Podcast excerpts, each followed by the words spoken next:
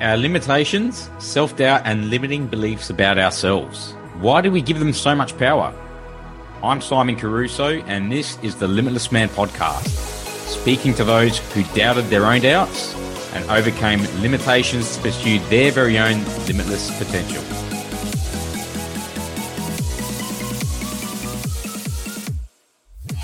Welcome to the episode, guys. Well, it's no secret I love property and what property's done for me. I believe it's an awesome vehicle to create a lifestyle and can be used for well many things really, but to generate wealth just through some intelligent investing. Today's guest is an intelligent investor himself, but he's on a mission to transform the way the world invests. He helps people pioneer prosperity through a combination of service, science, and software so they can achieve a life of freedom, choice, and abundance in record time with minimal risk.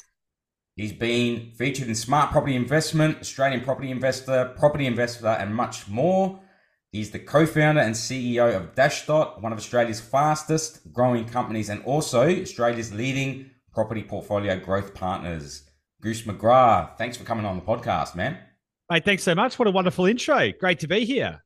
Awesome, mate. Awesome. Like I said, property is or has played a huge role in my life. I think it's an awesome vehicle I love what you're doing. And when I read your bio, I thought you've got to get him on straight away. So I'm so glad that you reached out. I think someone reached out. It might have been one of your uh, one of your team members might have reached out, and it's just yep. great to have you on, buddy. So thank you. Yeah, likewise, and and vice versa. You know, like, and you know, this podcast is all about you know un, unlimited potential and, and yeah. achieving everything you want, all that, and that's something I'm super passionate about. So I'm really excited to be here too, and I think the the convergence of those two ideas is where some real magic happens. You know, like like obviously um, you're you're mentioning you've, you your experience and exposure to property has been transformative for you, and it's like when we combine the idea of unlocking our greatest potential yep. and then also choose the vehicles that are going to allow us to do that kind of stuff, it, it just creates magic. You know, so yeah, super excited. Yeah, awesome, man. Tell us a bit about your story, mate. How did you get involved in property to start off with? Was it always of interest to you when you were young? Growing up, or did it was it something you just sort of fell into? How did it all start for you, mate? I had zero interest in property. Um, so I'll kind of I'll go I'll kind of go back a little bit. So I grew up in regional regional Victoria, um, uh, in in Australia, and um, I when I was 14, I thought that I was going to become a soccer player. You know, like every kind of young teenage, I wasn't actually anywhere near good enough to become a professional soccer player, by the way, in retrospect. But every kid, like the like playing sport, and I'm thinking, oh yeah, I'm going to be a, I'm going to be that. And then I broke my back in a motorbike accident. Um, and when I broke my back in a motorbike accident, I I couldn't play sport. I was in bed for like months, all of that kind of stuff, and all I had was music. Uh, and all I had was, you know, kind of like the the time to myself in my own mind. And I got involved in once I could start to walk again.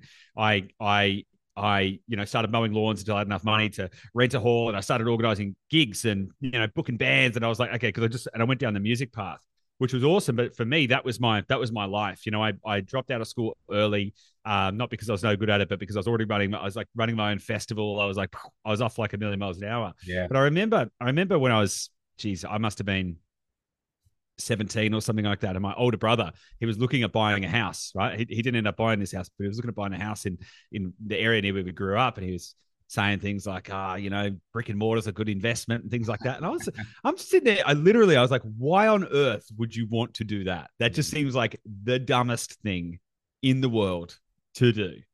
So I had I had zero interest in it. No, I spent um I spent nearly up until I was about 30 years old, basically traveling the world, organizing music and arts festivals, doing all this kind of stuff. Um, and it was really really uh, fun and really really cool, but also um, in many ways actually led me to develop some pretty bad habits. So I ended up pretty depressed, um, lost, uh, way off track. I became addicted to drugs and alcohol. I lost my sense of self and my sense of like who I was and who I wanted to be. And man, I was in a really bad state by the by the time I got to sort of 30 years old or around about that age. I was basically broke.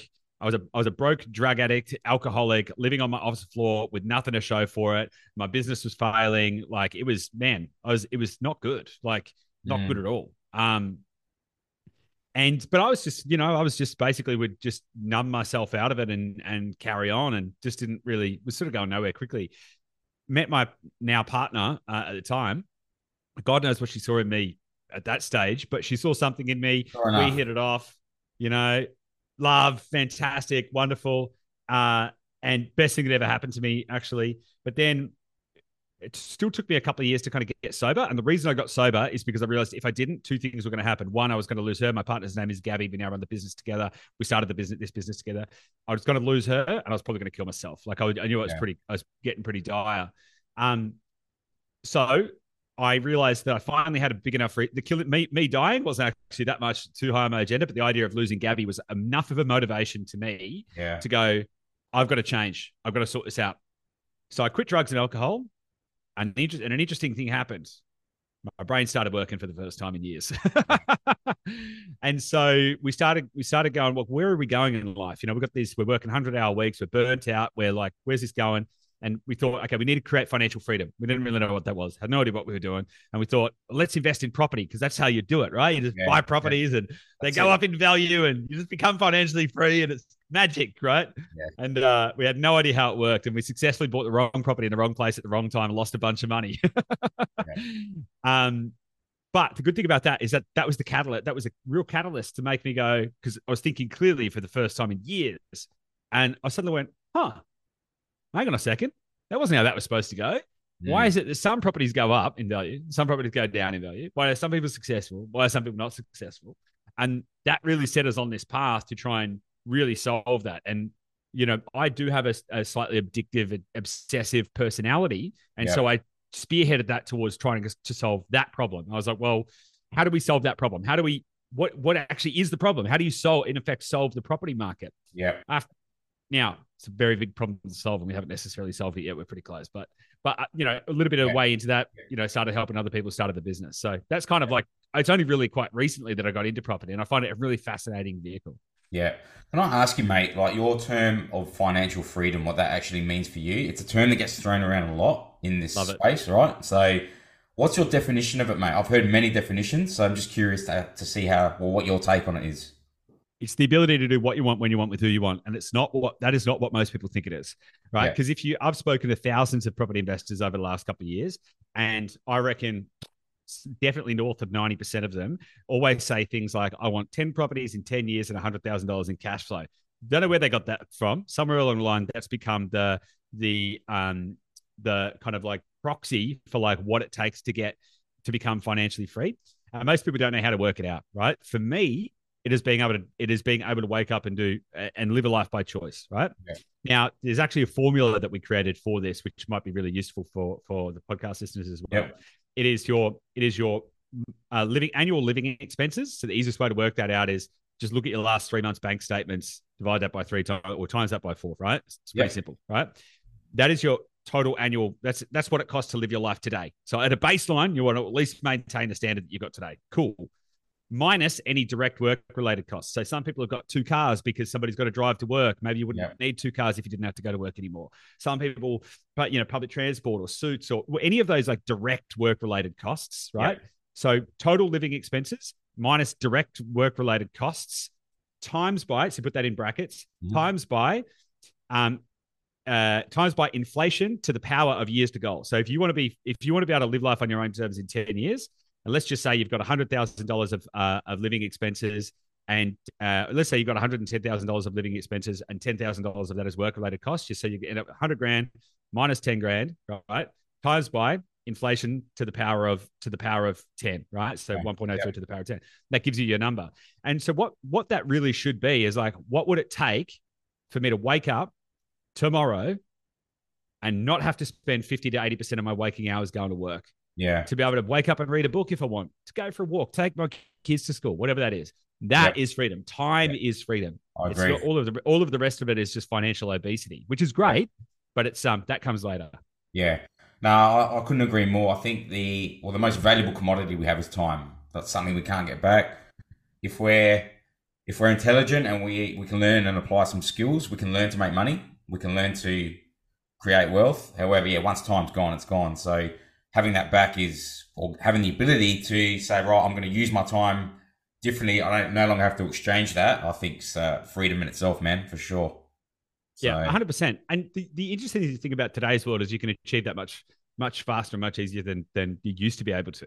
Yeah, you know, because once upon a time you were um, stuck by geographical ge- geographical constraints. So you know, if you wanted a job, you probably had to live close to the job. But now in the digital economy and everything yeah. like that, you can you know, you can earn, for example, Sydney dollars, but living live in I don't know, outback New South Wales somewhere. Yeah. You know what I mean? And so you can you can create what I call geographic arbitrage. You know, yeah. for example, myself personally, me and, me and my partner Gabby, we live in Bali. Um, and why do we live in Bali? Because we can. You know, like we were like, yeah. okay, cool. We've built a business that we can run from anywhere in the world. So why aren't we doing that? And we were looking at the living costs in Sydney, and we're like, is this actually worth it versus the what the what the lifestyle opportunity would be if we moved somewhere else. Now, we didn't instantly just go to Bali because shit. We were like, well, where else in Australia would we want to live and whatever. And and then then we decided, you know, well, actually, we went on a little holiday to Bali. And we're like, oh, let's just go here, yeah. give this a crack for a while. Yeah. And so you can kind of create that freedom. And I, I think freedom comes when you're living when you're living a life um, that you don't need a holiday from is a really really important kind of context. Because yeah. if you still feel the need to escape, it means you're not doing the thing you love. And if you're doing the thing you love, then you are already free, which is interesting.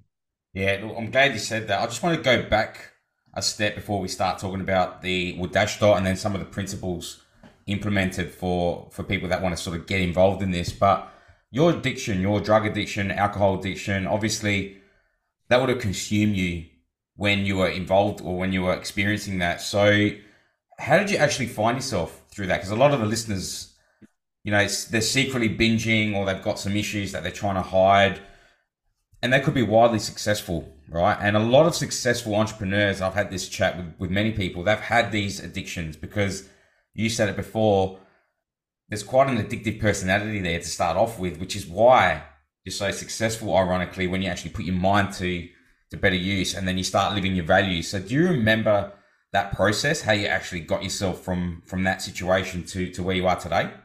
Mm. Yeah, it's a, it's a it's a good it's a good question. Um, for me, it was always it really came down to having the right reason. That's what it really came yeah. down to. Yeah. Because you will never change. Like I am of the very firm belief that anyone can do anything. Right? Anyone can do anything that they want in life, barring some major, potentially like physical or mental uh, impairment. But you can achieve whatever you want in life. And also, uh, addiction is a choice. Right? I know that there's physiological stuff with that, but addiction is a choice. It is a choice that you make when you don't have a reason to make a different choice. It's that simple, right? It's that yeah. simple. Or you and and and if you can find meaning enough to cause a change, then you can do it. So for context, you know, like the I was I was like I wasn't just dilly dallying around smoking a couple of spliffs on the weekend or whatever. Yeah. Like I was I was pretty deep into into heavy, heavy A class stuff from morning to night. Like okay. all to all the time. Like I would, I would like literally wake up and drink vodka and start taking A class drugs every day. Wow. That bad. Okay. And so to be able to come from from that right to to effectively going cold turkey, which is effectively what I did, um, really came down to having a reason. If you don't have a reason, you're always going to feel like, ah, okay, well, uh, I'll give it a go, and maybe I'll sort of stop doing it for a while. But and you, if you don't have a reason that's strong enough, you won't change. The same thing goes. I've always struggled with my weight, but when I, particularly after I was going through this period of abusing myself for years, I, I, when I was kind of like having this, like, okay, I've got to, I've got to quit all the drugs and alcohol. I've got to get back on track. I was also really overweight. Like, I was yeah. like, man, I looked at myself in the mirror with fresh eyes, and I was like, far out, dude. Yeah. You're like 31 or whatever it was at the time, and and I was just like, man, what is this? Look at you. Yeah. You're a big, sweaty, like alcoholic. I was like, what is going on here?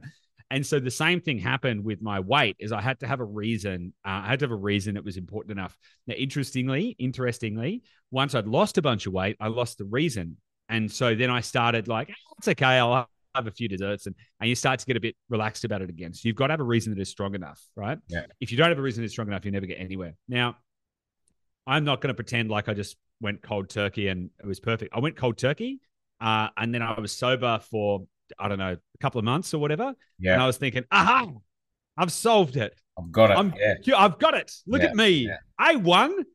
And then I was like, ah, cool. I can probably start having a couple of glasses of wine again or something like that. All good. And I'm the kind of guy that, you know, one glass is too many and a hundred's not enough, you know. and so, and so as soon as I, so I, t- I was like, yeah, yeah, that's cool. I can have a little glass of champagne. I was at some event and I went had a glass of champagne week long bender. Like no, yeah. no week long bender. It was a bang. It was like, oh, it's like, okay, pulled myself out, back out of that, went sober again, and I was sober again for a few more months. And I was like, I've got this. I've yeah. got this. and then uh, was at some other events and had a thing, but bang, and then I was like on a two week bender. I was like, oh man, and then I went sober again for a little for a little bit of time and for another few months, and then I had a really stressful, you know, terrible part of a really hard part of life. I had businesses failing and all these things were suddenly going wrong all at the same time, and the stress got to me, and I was like, oh, I just need something to take the edge off. Bang, back into black hole again, and I was just like, okay, so it turns out I can't have a symbiotic relationship with this kind of stuff. Yep. And and I, I need to st- I just need to stay away from it. So now I still think about having things like a glass of wine or whatever. You know, yep. like I think about traveling in Italy and you know, and oh yeah, man, wouldn't that be good? Yeah. And the pro- the thing that I've just had to come to realize is it's just not worth it. Yeah. Like it, the, it it is just not worth it. And I the the evidence now suggests that I am that is an area of my life that I can't actually control, and I really like to be in control. so, yeah. yeah. So. And, and I mean, I'd imagine your life's changed like for the better, like a million percent. You know, I've achieved I've achieved more in the geez, so Christmas Day 2018. Christmas Day 2018 was the last time that I had a, had anything, a drink, yep. anything, a cigarette, the the whole shit match. Um, so what's that? Four years or something like yeah. that, nearly. Yeah, um, I've achieved I've achieved more in the last four years uh, that I than I have in the entire rest of my life. Um, I feel better. I'm more focused. I'm achieving more. Our, you know, like all everything that I have today is only possible because I took that out of my life. And when I think about it in that context, it's like even if you just even if you don't have a have a problem, a drug addiction, you know, or or an alcohol addiction or anything like that, those those substances still do affect you, right? So I know people who didn't have the issues that I had, who also then decided to go sober. And honestly, I've watched them triple their businesses in 12 months. Yeah. yeah. Purely, purely because they took that off the table. And if you and if I said to you, hey, do you know the only thing you need to do to triple your business is to, I don't know, stop eating hamburgers. Yeah. Yeah. You'd be like, what? I can stop eating hamburgers. I'm going to triple my business. It's like, yep, all you got to do is stop eating hamburgers or chocolate, right? No mm. chocolate for a year and you'll triple your business. You'd be like, man, right, cool, no chocolate. You'd be like, done, yeah. I'm out, right? No chocolate. You wouldn't think anything of it. And so yeah. you really got to think about it like that. And so when I think now, I still have those thoughts every now and then of like, ah, it's been four years, you know, like surely yeah. I could have a glass of wine now. I'm like, man, just I just I just the, the I I the longer I'm sober, the more risky it seems because I'm like, we've built this epic thing. What if? What if? Yeah. It I it I all disappeared because I just made that decision, and I'm just like, nah, I'm out. Yeah, nah. It's good that you explain the false starts. I think that's a lot of people don't go into detail like that. So I think it's awesome because it does it does take a while, I reckon, to actually, you know, find your feet and to and to realize or attach something that's big enough to actually maintain that that level of consistency that that you need to to change. You know, so uh, thanks for sharing that, man. I want to talk about now the brain, how the brain works, when you want to achieve something, like how do we, why are some people successful, do you think? Why are some people, why do they have this ability to chase something and achieve it? Because they can think big versus other people that, that can't think big. What's your take on that, man? Well, so I'll start by saying I think that the single biggest problem that most people have, whether they be business owners or not, is not thinking big enough. That's the that is the single biggest issue. And the question then is like, how do you help people think bigger? And that is really hard to work out how to do. Yeah. How do you help people to think bigger? I've had people ask me this all the time. So, because I think very big, and they're like, how do we, how can we do? And I'm like, man, that's really, really, really tricky. And what it starts with is first identifying like, what do you want in life? Like, who do you want to be and what do you want in life? That takes time. The first time people try and do that, then, then it's not going to be very good. They're like, what do you want to? If I went to someone who had never really thought about that, which is probably 70 to 80% of people, they've never really thought about what they want to be in life, who they want to be in life, what they want to achieve, where they want to end up in the next 5, 10, 15, 20 years. Yeah. Most people are like, oh, geez, I don't know. I haven't thought about that. And if I said, well, think about it, they wouldn't they wouldn't have the capability to look that far into the distance, right? And so it takes a bit of time and it takes exercise, and it takes practice, and you've got to really spend the time to start to dig through the layers. And you've got to visualize what your life will be like when you're you know in in 20 years time from wherever you are today. In 20 years time when you wake up what do you want your life to look like? Yeah. Who do you want to be? And what impact do you want to have had on the world? And you start there. That's the first bit right Now, most people then start to get scared, right? Because maybe they've decided that they, in 20 years, they want to be a billionaire and I don't know, private jet. And usually people go to that extreme yeah, first. And I've been. I've been, I've been on this path. I'm like, yeah, I'm going to be a zillionaire and I'm going to own islands and a super yacht and I'm going to, man, I'm like all of that kind of stuff. And so you typically, once you start trying to break through that barrier, you go to like, you go to the um the outside extremes, right? And you're like, yeah, I'm gonna I'm gonna be dripping in gold. It's gonna be, you know, the yeah flying on cloud. So then then that's scary to people because they're like, oh my god, that just seems all made up, and I'm never going to get there. Well, you know, you can you can if you want. To be honest, if that is actually what you want, if that is actually what you want, then you can do that. You can absolutely go get that. The problem is that that is actually not what most people want. That is what they are trained to believe that they think they should want if they think bigger and they want to become more themselves. Yeah. Right. Yeah. So I one thing that I live by is that the universe will give you absolutely everything you want as fast as you want and in the volume that you desire.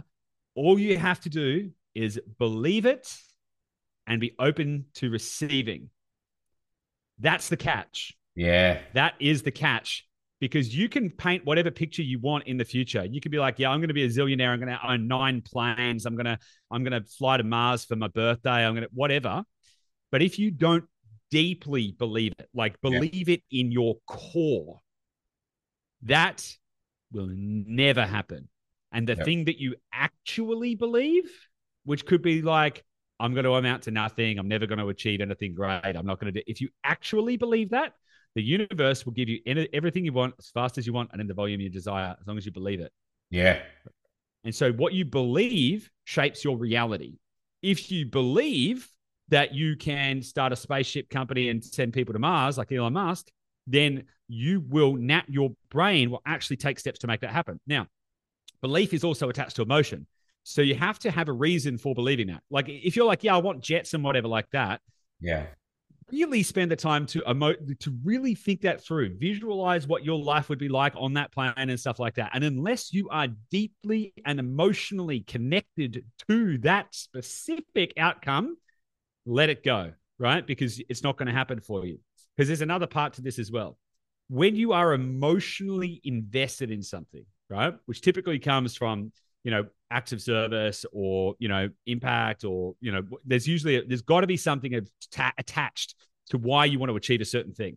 You might want to get you might want to become a squillionaire, but why do you want to become a squillionaire? Yeah. Is it do you want to become a squillionaire so that you can retire all of your family and look after generations after you? And is that something that's really emotional important for you? Is it because you want to start a philanthropic organization that solves world hunger? Like, what is the thing? There has to be a reason because a very, very, very, very, very interesting thing happens in the brain is your um your amygdala, which is your fight or flight center, is responsive to emotions, right? And it then works with your frontal lobe to dictate the types of things you need to do to, to move you in the direction of those emotions whatever they are. So an example of that is if you're in a house and it's on fire your amygdala is going to be going ah this is on fire. We've got to quickly very emotional. You're going to yeah. be very stressed out because you're like we're going to die. So your emotions fire up and you're like ah. Then your frontal lobe will be like okay that sounds important. What are we going to do about it? Get to the door and get out. And so it'll tell you the things you need to do. And they work in they work in synergy with each other the same thing goes on a bigger time horizon. If you can be like, I'm going to make a billion dollars, and the reason I'm going to make a billion dollars is because I'm going to become the world's happiest billionaire. I'm going to set an example for the rest of the world to become, you know, the best versions of themselves and all of that kind of stuff. And and then I'm going to go and solve world hunger, right? And and if you are actually deeply emotionally connected to that, your amygdala is going to be doing the same thing as if you were stuck in a burning house and it's going to be going, this is important, bang, bang, bang, bang. And it's going to be firing up, going, this is important. And then your frontal lobe is going to be working out, oh, okay, well, what do we need to do to get to that and th- sorry, and that spe- that's okay. That relationship between your amygdala, amygdala and your frontal lobe specifically rewires your brain. Like that is how neuroplasticity yep. works. And so then you can actually rewire your brain to success. Yep. And so all of that is a roundabout way of explaining why some people actually achieve the things they want or achieve certain levels of success and why other people don't because they've, they've actually got to work out what that level looks like for them. They've got to believe in it. They've got to be emotionally attached to it, all of that kind of stuff to drive them forward. Because I see business owners as well. So you, have got me on a roll here.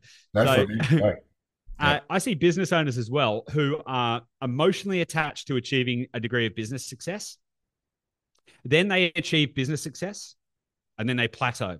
And the reason for that is because maybe when they started their business, maybe they had no food, maybe they were really struggling, maybe they were like, they were like, they were like, right, I'm, they were driven. And then I don't know, they grow their business, and all of a sudden they're making plenty of money, and uh, and then they become comfortable. And then when they become comfortable, they're like, oh well, I'm not emotionally driven as much as I was because I'm like I kind of got like a nice life and everything like that. And so because of that, they plateau. So the only way to pull yourself forward is to continue to continuously set new standards and give them deeper and deeper meaning. Otherwise, you'll plateau. You know, I'm so glad you spoke of it like this. I had a podcast yesterday with a gentleman, and he went into tremendous detail about the law of attraction. And obviously, my first exposure to that was like The Secret. You know that documentary, The Secret, which really it's it's it's a, it's a tiny snippet of what it is. And really, when I saw that, it was almost as if you could wish your way to something just mm. by thinking it, like having a this this wish or, or thought, as opposed to manifestation. So they're they're two different things, you know. And he went on to explain that similar to what you did today in regards to invoking that emotion and actually having that vision first and going right, what do I want? What do I want my life to look like? But then actually believing it and attaching that belief with emotion as if it's already there as if and, and you feel that. So i think it's just getting in that state and training your brain to do that.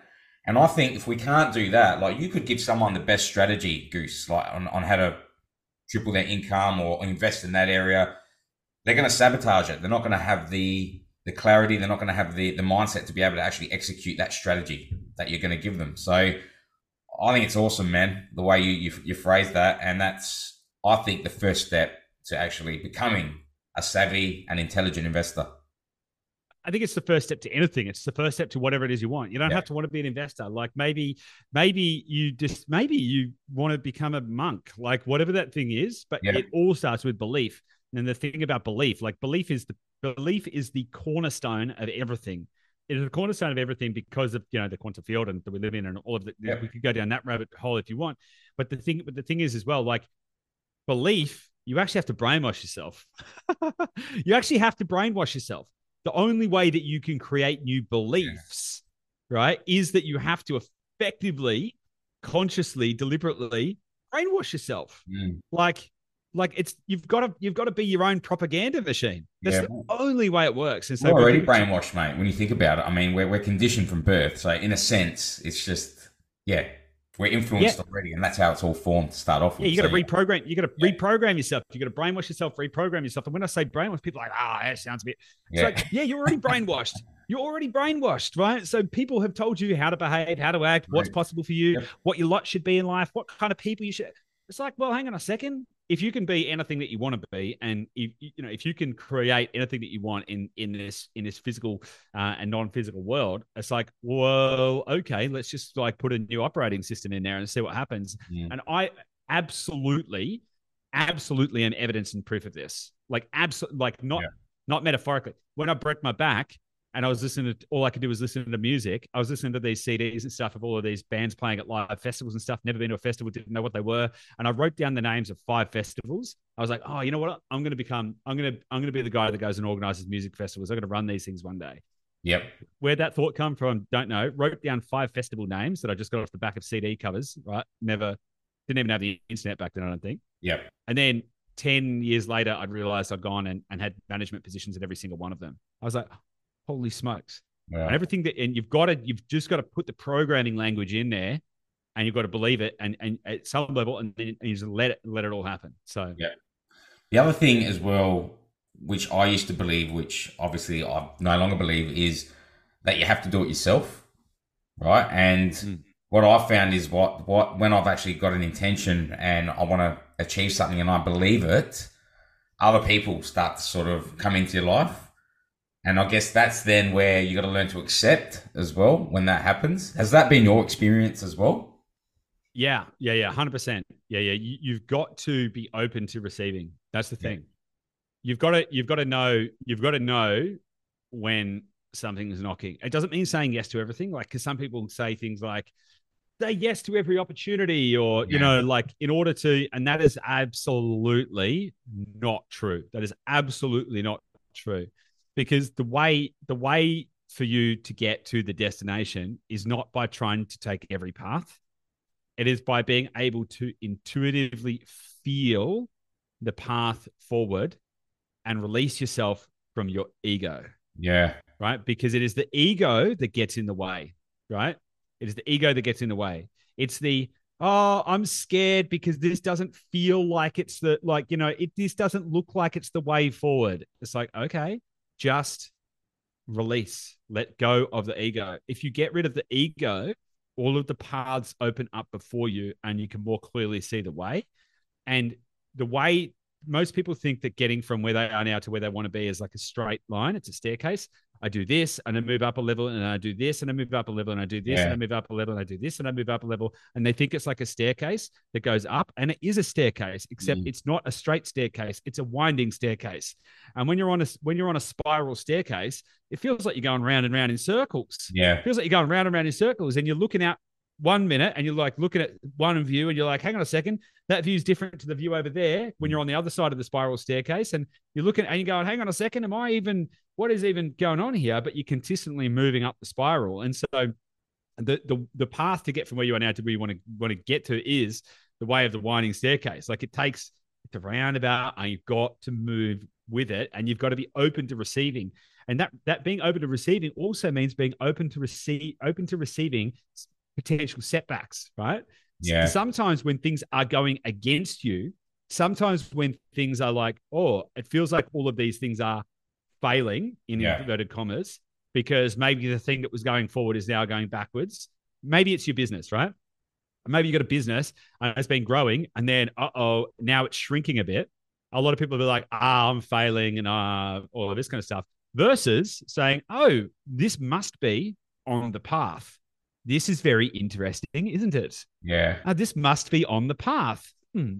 I wonder what I'm learning from this. And I wonder how this is setting me up for the next stage of my journey. Right. And that is that that is how the shift. But you've got to be open to that. The only way you can be open to that is to start to try and kill the ego. Yeah. Man, we could go down this rabbit hole for another hour, like the quantum field and all this stuff. I do want to get to, to, to the property side of it now because you're, you've got a pretty big mission, man. You want to help people become intelligent investors, build a lifestyle. Yep. Also with minimal risk. So when people think property, sometimes they think it's too risky. I don't want to go down that road. I don't want to play that game. How do people begin to think intelligently or, ca- or with a more calculated approach mm. to actually build that a portfolio? And and how do you assist people in doing that, mate? Badly. I think there's two schools of thought typically when people think about property. Either it's too risky, too confusing, and too hard, or it's slow, boring, and doesn't do anything for you. It's basically yeah. like a shitty, shitty bank and a liquid bank, right? And they're the kind of two camps that most people are in. And in fact, it doesn't have to be either of them. It can be fast and it can be low risk, which sounds good, right? Because it's yeah. like, yeah. I mean, I'm pretty, in case you can't tell by my energy, I'm like, right, I like to, I'm like, like, let's go. Oh, but I, I also, man, like I have been at the bottom. I have been at the bottom of the barrel and I am not that keen to go back there. So I would prefer to make sure that I don't stuff things up, right? And so, like for me, it's about how fast can you go whilst also making sure you're protecting your downside. And it comes down to a couple of things. Look, every every single individual is different, right? And so, yeah. first, of course, depends on where you are now and where you're trying to get to, right? If you're if you're a billionaire trying to add another 200k to your net worth, then your, your property journey is probably going to be a bit different to someone who's got 50 grand and is trying to become a millionaire, right? And that's that's a that's a very different um different story.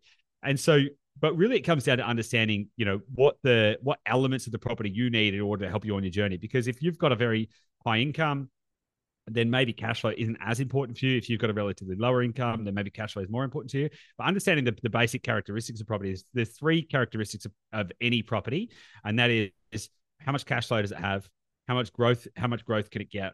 And what is the value adding potential on it? Right now, in saying that, we call that the holy trinity. Right? Every property has got one that has got degrees of those three elements into it.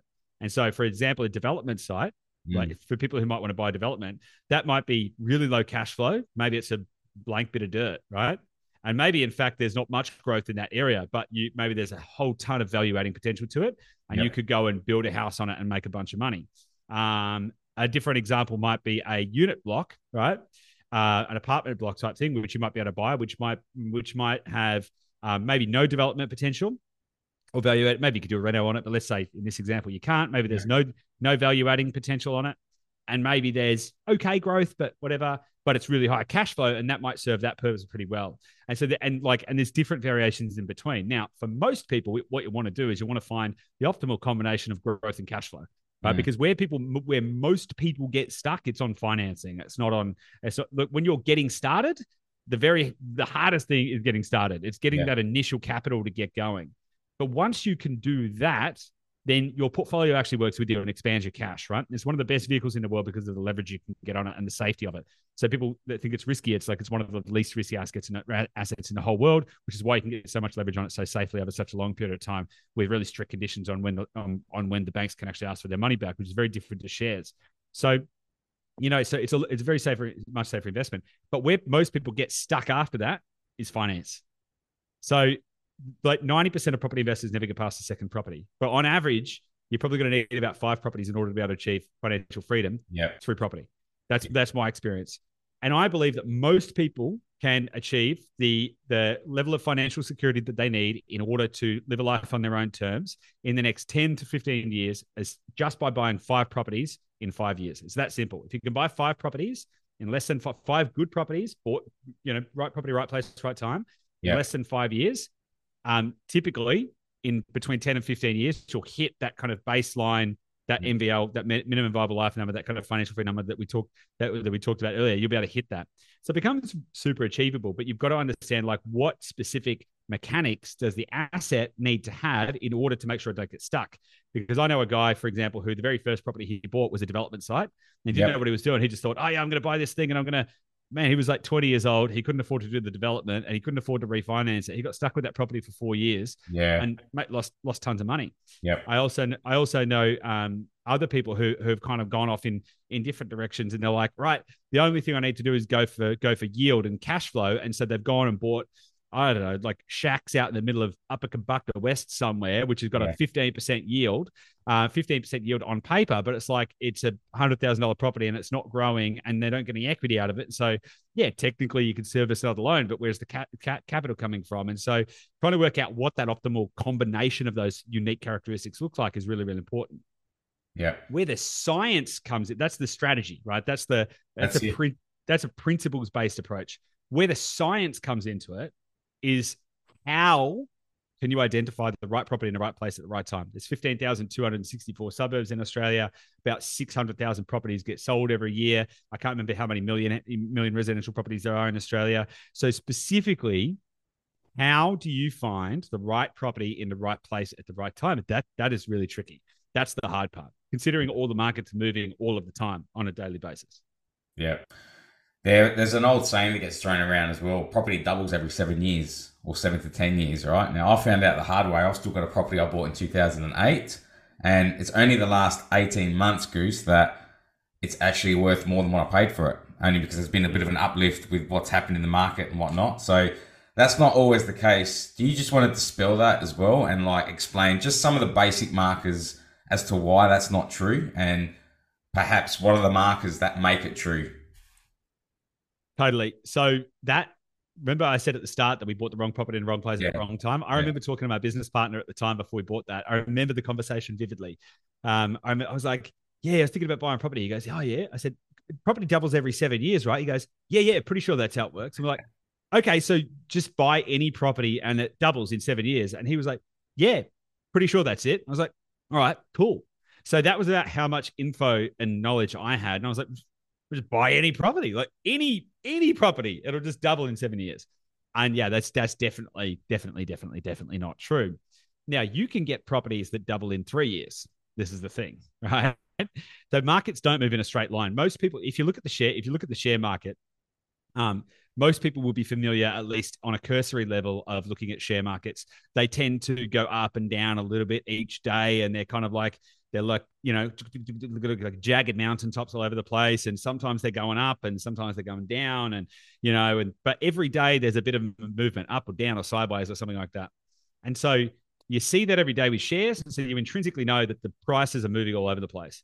With property though we typically just don't have the measurement stick to be able to know what is happening to that on a on a regular basis. And so we might pick two points in time and go okay from this year to this year what happened and maybe it went from 400 grand to 500 grand over whatever 10 years or whatever the case may be and you draw a straight line between those two points and you go oh, look property goes up in a straight line which is just not true property right. prices property prices move on a daily basis right so property prices move on a daily basis and if most property owners could see the prices of their properties moving on a daily basis, they would probably have a heart attack. Now, personally, I'm actually we're actually creating some technology that's going to do that, not because we want to give everyone heart attacks, but because we want people to be able to understand uh, understand what that what that actually looks like. Because there's there's optimal kind of stuff stuff in there to work out from a financial modeling perspective. Now, what typically happens in most markets? So you've got actually got there are, as I said, there's 15,264 suburbs in Australia. Every single one of those suburbs behaves differently a suburb will behave differently from the suburb next to it. Now, suburbs are just political boundaries, right? So actually, there's different levels of of layering and stuff that you can do to create different things. But effectively, the, even down to a street level, street level pockets move differently to each other. So the difference between one section of a suburb and another section of a suburb could be mm. 50 meters. Yeah. it could be a dif- difference between 1.8% a year in capital growth, right? So it gets very, very, very granular. But broadly speaking, let's just take suburb level stuff, right? What what frequently happens is that suburbs move in a more of a staircase pattern. So they'll typically go, they'll go up really quickly, and then they'll be slightly, they'll slightly pass their peak, and then they'll come off a little bit, and then they'll kind of go sideways for like, so they typically go up between for between three and seven years is yep. typical typical time frame where they'll go from from bottom to top of a cycle. Depends on where you are, but it's between three and seven years, and then it'll typically go sideways for about ten years and then it'll typically go up for another, you know, three to seven years, and it'll go sideways for about 10 years. That's on average, right? For most suburbs in Australia. And so, depending on when you buy in the cycle, is going to massively dictate what type of returns you get. Mm. If you buy just after, if you buy just after it has peaked, or if you buy at the peak, which is what most people do, because most people wait until they're like, oh my God, I've heard about this hotspot and I can yeah. see all these people making money. Look at all of these people that have made all of this money. I'm going to buy there. And they buy when it's too late and it's already past the peak. Yeah. And so then within sort of two to three or four years, the price they paid, it's now worth less than that. And so they don't want to sell it because it's now worth less than what they paid for it. So then they've got to wait for 10, 10 years. So it might be 13 or 14 years before the prices start to go back up to where they were when they paid, when they bought them, right? It's kind of in your case, right? Mm. Uh, and then it'll start to move and it'll start to move quickly because that's the next phase in the cycle, right? And so, so people don't understand. People say things like, "You can't time the market." It's like, okay, so if you genuinely believe that you can't find the optimal time to enter into the market, then literally it doesn't matter where you buy. Just buy any property anywhere. Just yeah. wing it. Just buy anything. If you've got the money for it, just have a crack. If you actually yeah. believe that you can't time the market, then you don't need a strategy or you just need is a spray and pray, just have a crack and who cares? Yeah. But you absolutely can time the market. Um, you absolutely can work out what are the now not to like a day, like ring the bell when it's the top and ring That's the right, bell yeah. when it's the bottom. Yeah.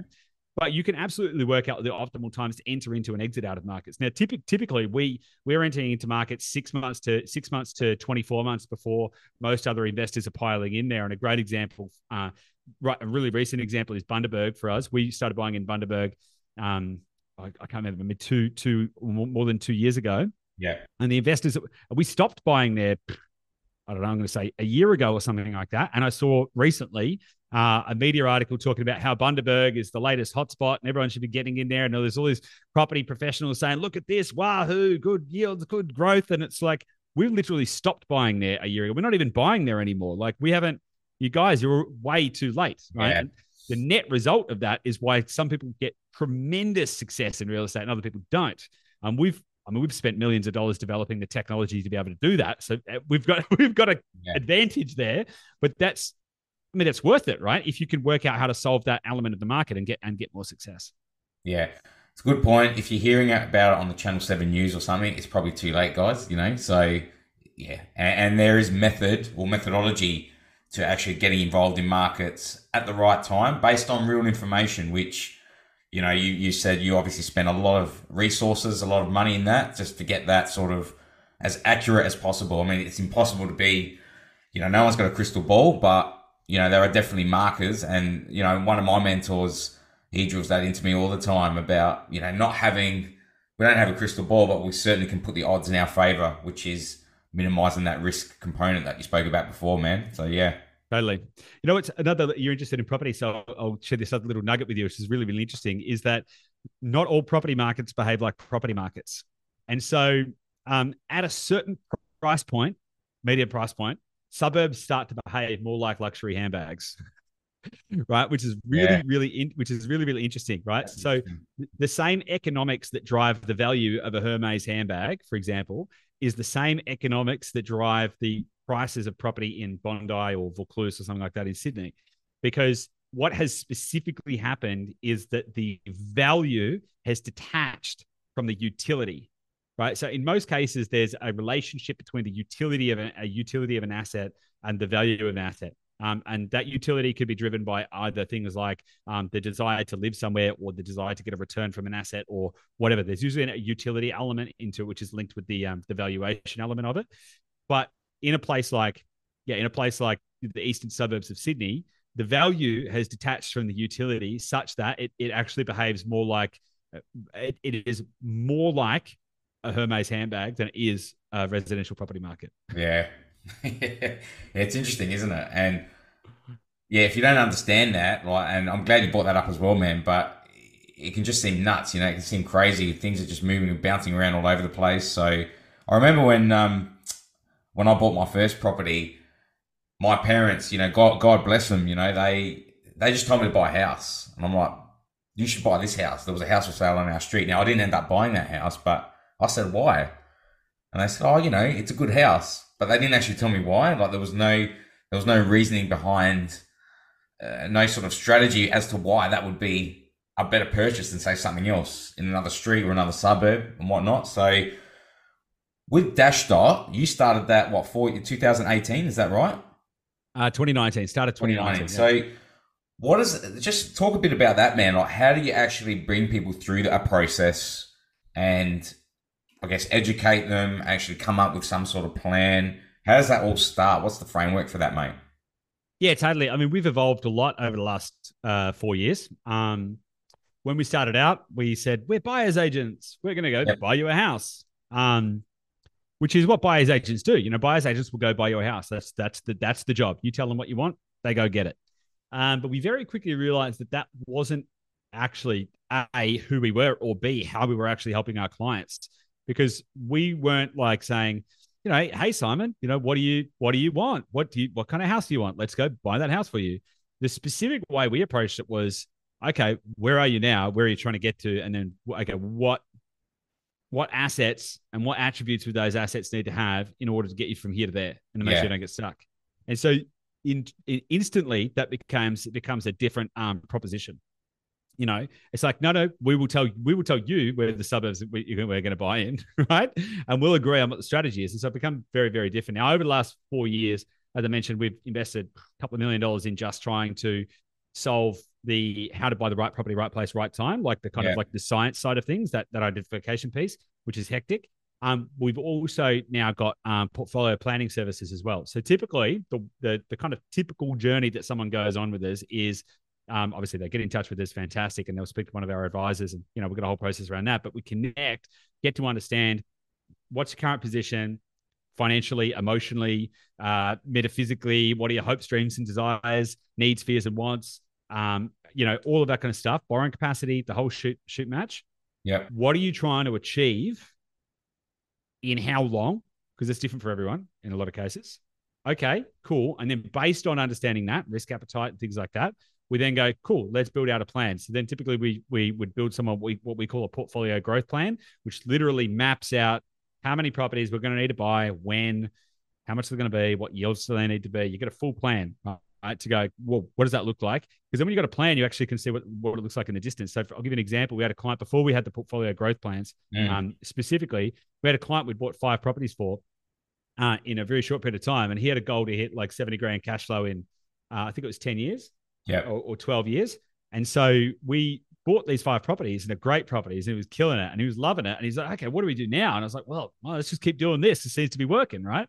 Um, but then we built a portfolio. We did a portfolio growth plan for him, and it actually turned out that he didn't need to buy any more properties, and he was going to hit his goal. and so that difference in that clarity and that certainty Yeah. is huge because even if you're winning at property investing, you're still probably going to have an anxiety that you're like, am I really making the choices that are going to get me to where I want to get to? Because you just don't Yeah. know. You got no clarity, no certainty, no nothing. So you always have this element of anxiety. So we start by building a plan so we can effectively see into the distance. And that plan is also reflective of all of the things that we know about property and markets and how they work. And so it's very sophisticated. Yeah. Then we go and execute the plan. And that way we're taking the emotion out of it and we're going, Yeah. okay, cool. I'm, I personally don't care whether it's a $300,000 property or a $600,000 property. Let's look at what the mechanics need to be based on your situation where we're going to get to. And then you just go and executing the formula. You just go, okay, bang, we'll just do that. And then we just do that. And then we just do that. And then we just do that. And the benefit of that is because when you know that you've got a plan and you know you're on track, you're actually able to start living that freedom that you want today, which is really, really important. Because if you don't know, definitely, if you're moving towards your goals, you're going to be like, oh, I think we need to save. Maybe we shouldn't go on that European holiday. Ah, we've got to try harder. Maybe we need to push a little bit more. But if you knew you were on track and you knew exactly what you needed to do, maybe you actually could afford to go on that European holiday this year and enjoy that time with your family and start living the life you want today. And so it completely changes the game. So the typical pathway is let's build a plan, let's execute the plan, let's Yeah. update the plan with the with actuals because the plan versus reality is always going to be slightly different. Update the plan with actuals, tweak the plan, cool, go buy another property, update the plan, and just keep doing that until we help people to hit their goals. Yeah. How important is that? I mean, you're not spraying and praying. You're actually calculating. Well, you're first you're visualizing how you want your life to be. So what are the what does that look like to start off with? And then you're just reverse engineering the process by the sound of it. You know, you're just working backwards to to the T. Really, how often do you have to review it, Goose? Like, is, because of, of things happen in life. Do you have a process where you might sit with a client? Is it every, every I don't know, every month, every three months, every six months? Every six you sort months. of- Every six months. Yep. Yep. Every six months, do an update. Yep. How have the values changed? Have the rents changed? Has your savings rate changed? Has your have your plans changed? Every six months. Yeah. Yep. Every six months, uh, do a plan update. So that's twice a year, and that's that's enough to keep you on track. Yeah. What about your book, man? You you wrote a book called Limitless. I did. So resonates with me, obviously, the Limitless Man podcast, the, the Renegade's Guide to Building Wealth Through Property. What inspired Yeah. you to write that, mate? Well, I wrote that in the first 12 months of us having our business, which is pretty funny in hindsight, you know, because I like to go a million miles an hour. Um, but what I was trying to do was to distill down and capture everything that I knew and felt and believed at the time. Now, it is out of date. I will put, point that out. It is out of date because our scientific method has significantly evolved, Okay. like significantly evolved. But the principles in that book are timeless. Like they they they outlast like the scientific method for sure because that kind of like how many data points we're using, etc. has all changed, but the principles remain the same. And the, the main there's kind of like three distinct phases in that book. It, it's firstly around how do you how do you work out what you want in life specifically. And so you know to, you mentioned reverse engineering. That's Mm. how you work out how to achieve any goal Yeah. work out where you're trying to get to and then reverse engineer it work backwards work backwards on okay if i wanted that there what would i need to have by then what would i need to have by then like that so the first part about is is about um is about how to how to how to how to define those goals the second part is then around um, property mechanics and like what do you need to know about property in order to be able to understand how this works? How does cash flow work? How does growth work? How to like what how do how does this financial instrument serve you? And then the third part of the book is how do you blend those two things together to create a systematic approach to being able to use property to achieve your goals? Um, the whole idea with it was to break things down because like i didn't grow up in a family who talked about property or investing or anything like that. And i was Yeah. like man like there's so many people out there who just don't know how to think about this. And if i can just help them to change the way they think then that is going to set them on a path for, for success. And so that was the entire goal with the book. And yeah it's um it's done a, it's done a lot of that so far. It's sort of sort of like a little bit science a little bit property a little bit you know rich dad poor dad type thing. And and Yeah. it's half personal development half property. So it's it's a it's a good blend. But i think that you you've got to have both. You've got to you've got to have the emotional spiritual side tied to what you're trying to do Yeah, I couldn't agree more, man. You know, we, we could go all day, and I think we're just scratching the surface on some of this stuff. We really are. So, you know, we, I'm, I'm mindful of the time, and I, I want to wrap it up pretty shortly. But I'd love to jump on another podcast, at, you know, in the short, you know, whenever, mate, in the future, whenever it's convenient, just to sort of drill down into some other concepts that we haven't really touched on today. But just to wrap up, man, I want to know what your definition of limitless is. I started this podcast because I wanted to have genuine discussions with people who had a concept, an idea, maybe they talked themselves out of it, but then they had the ability to push through that, to change their thinking, to be able to execute. And as a result of that, they've been able to change their life ultimately. So that's the inspiration and the metaphor behind the limitless man. What's your definition of that, mate? I think uh, being limitless is uh, living a life that is unbound from uh, from your own personal constraints and limiting beliefs. Because you can achieve, I mentioned this earlier, you can achieve absolutely anything that you want in life. You can have whatever you want, be whatever you want, uh, you know, achieve whatever you want. You can, well, absolutely anything that you want. And the only thing that stops you from doing that is your own limiting beliefs. And mm. so the key is in the name is if you can destroy those limiting beliefs if you, you can kill those sacred cows then all of a sudden you become limitless. And that was kind of like the the thesis with my book as well. I was like okay why don't we deconstruct all of the things that we've been told? And how can you because you can you can effectively create an infinite property portfolio. You can create an infinite life. You can create literally anything that you want as long as you can kind of break down those barriers. And I think that the more that you can systematically do that, the more limitless you become. And as soon as you realize that you can have, do, be, and achieve anything that your that your mind can conceive, that's obviously ripping, ripping that from um, from uh, what was that book? Um, Napoleon Hill's book. But yep. as soon as you do, as soon as you do that, you start to live a, a, a transformative life. And I think that that's the key to me. The key for me is like to continue to break those things down. And it takes work. It takes consistent work, by the way. Yeah. Like I I am obviously a, passionate about this topic. Yeah, you can tell. But I, yeah. yeah, but I get to points where I realize I've put the blinkers on a little bit. And I'm living in a bit of a cloud, and I'm like, oh, any any time in my life that I feel like I'm facing a friction, or that I feel a bit depressed, or I feel a little bit frustrated, or I feel a little stuck, I've now learned by by this happening for enough times. Yeah. I've now learned that that is an indication that I've forgotten where I'm trying to get to and that I can achieve everything I want. And so usually it means that I've stopped visualizing my goals and all of that kind of stuff. And as soon as I then pick up that practice again, all of a sudden my universe starts to expand at a very, very rapid pace. And so, yeah, so for me, it's about living living unbound. Yeah, well, we didn't even get to goal setting today and the, and the science behind it and how to do it, how to measure it, how to yep. change it if you need to change it. There's, yeah, many topics, mate. But I just thank you so much for coming on. It's been awesome to just see your energy, your enthusiasm. You're a wealth of knowledge too uh, when it comes to this space. And yeah, I just, uh, I love the fact that we're able to connect and have this conversation, mate. How can people reach out to you if they want to reach out to you? What's the best way?